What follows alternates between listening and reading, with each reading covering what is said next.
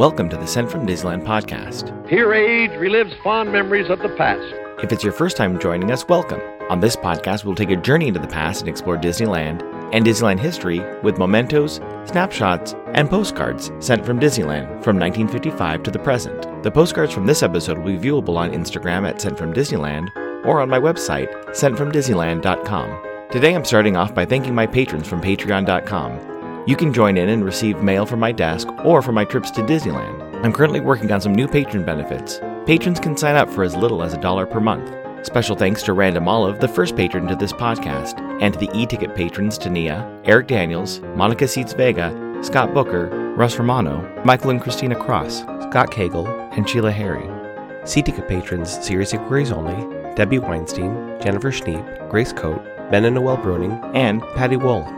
B-Ticket patrons, the Disney Rewind podcast, and Jeff and Paige Orton. And to the A-Ticket patrons, Elise Sharp, Zealot Infinity, Alexis Robles, Maggie and Henry Byers, Angelique and the Block, and the All Aboard podcast. I am your host, your post-host, Clocky. And today, we have two postcards sent from Disneyland.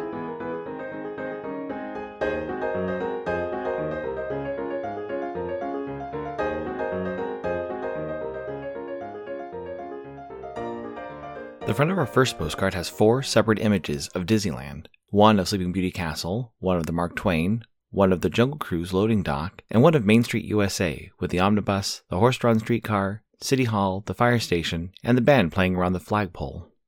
On the back it reads, 1. Sleeping Beauty's Castle, 2. Mark Twain, 3. Scene from Jungle River, 4. Scene from Town Square.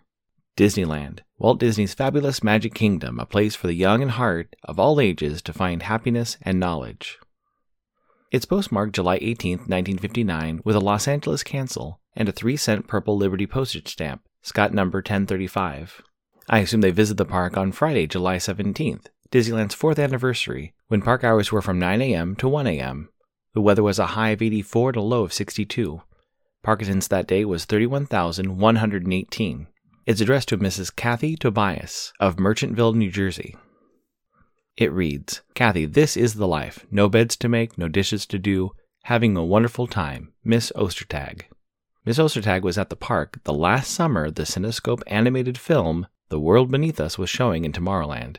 On opening day of Disneyland, Richfield Oil sponsored two attractions, the Autopia and The World Beneath Us. The animated film half of The World Beneath Us was an educational short about how we extract oil from extinct dinosaurs. The Technicolor film was hosted by a new character, Mr. Professor. Following the 12-minute presentation, guests would enter a diorama of the Los Angeles basin. It was a working model showing guests how oil is extracted from the earth. This included watching a small earthquake shaking the model. The attraction was free and well attended, but by 1960 was removed. This allowed more room for the expanding art corner. Do you know what's great to put on a special greeting card? Vintage stamps from Enfield Post. Be sure to check out the special Sunday sales at EP Sunday Sale on Instagram. It's a great way to add a little bit of flair to a birthday card, holiday card, or a postcard. That's EP Sunday Sale on Instagram, or you can head over to EnfieldPost.com and explore all the different vintage stamps you can use on your next card or letter. That's EnfieldPost on Instagram and EnfieldPost.com for your wedding and vintage postage needs. Enfield Post is the official postage stamp sponsor of the Sent from Disneyland podcast.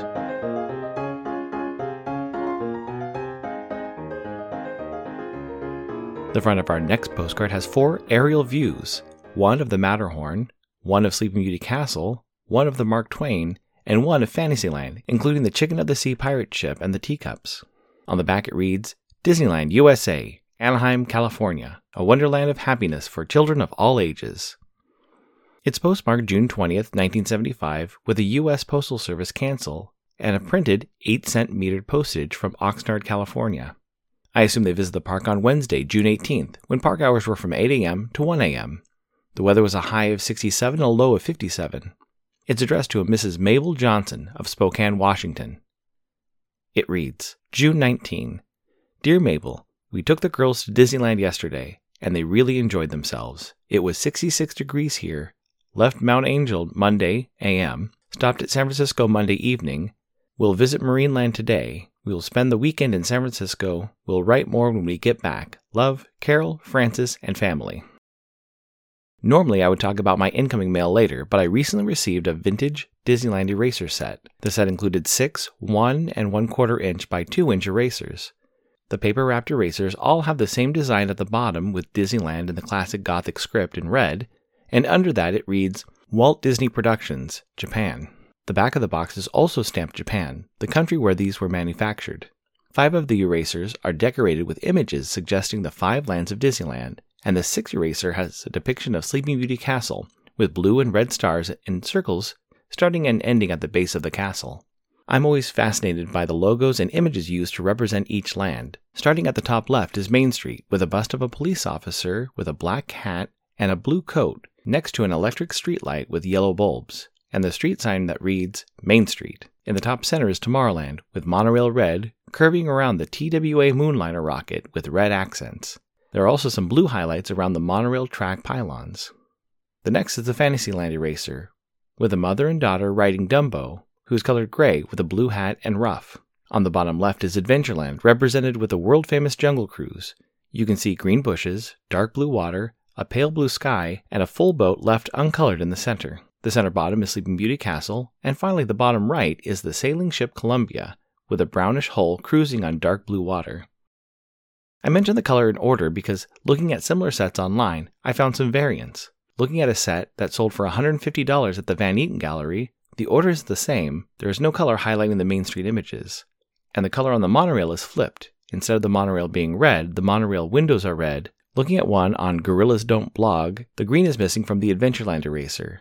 The order is slightly changed, moving Adventureland and Frontierland and Tomorrowland counterclockwise one spot. Also, the names of the lands are curved at the top, and a few are in slightly different typefaces.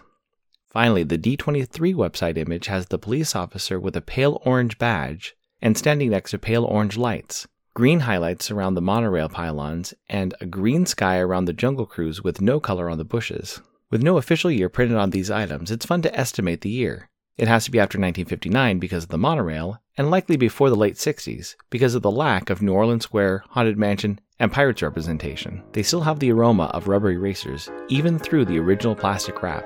It's an amazing vintage piece to add to my collection. Thanks, Kayla.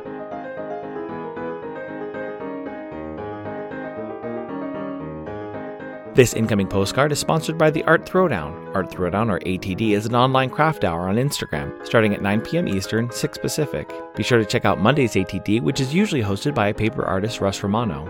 I see many amazing art projects, learned about awesome postmarks, postage stamp history, and a lot more on different episodes. It's great to stop in for an hour to watch someone craft or design something unique. Each host brings something a little different to each show. I'll list some of the regular hosts, or you can follow Russ Romano 2021 on Instagram.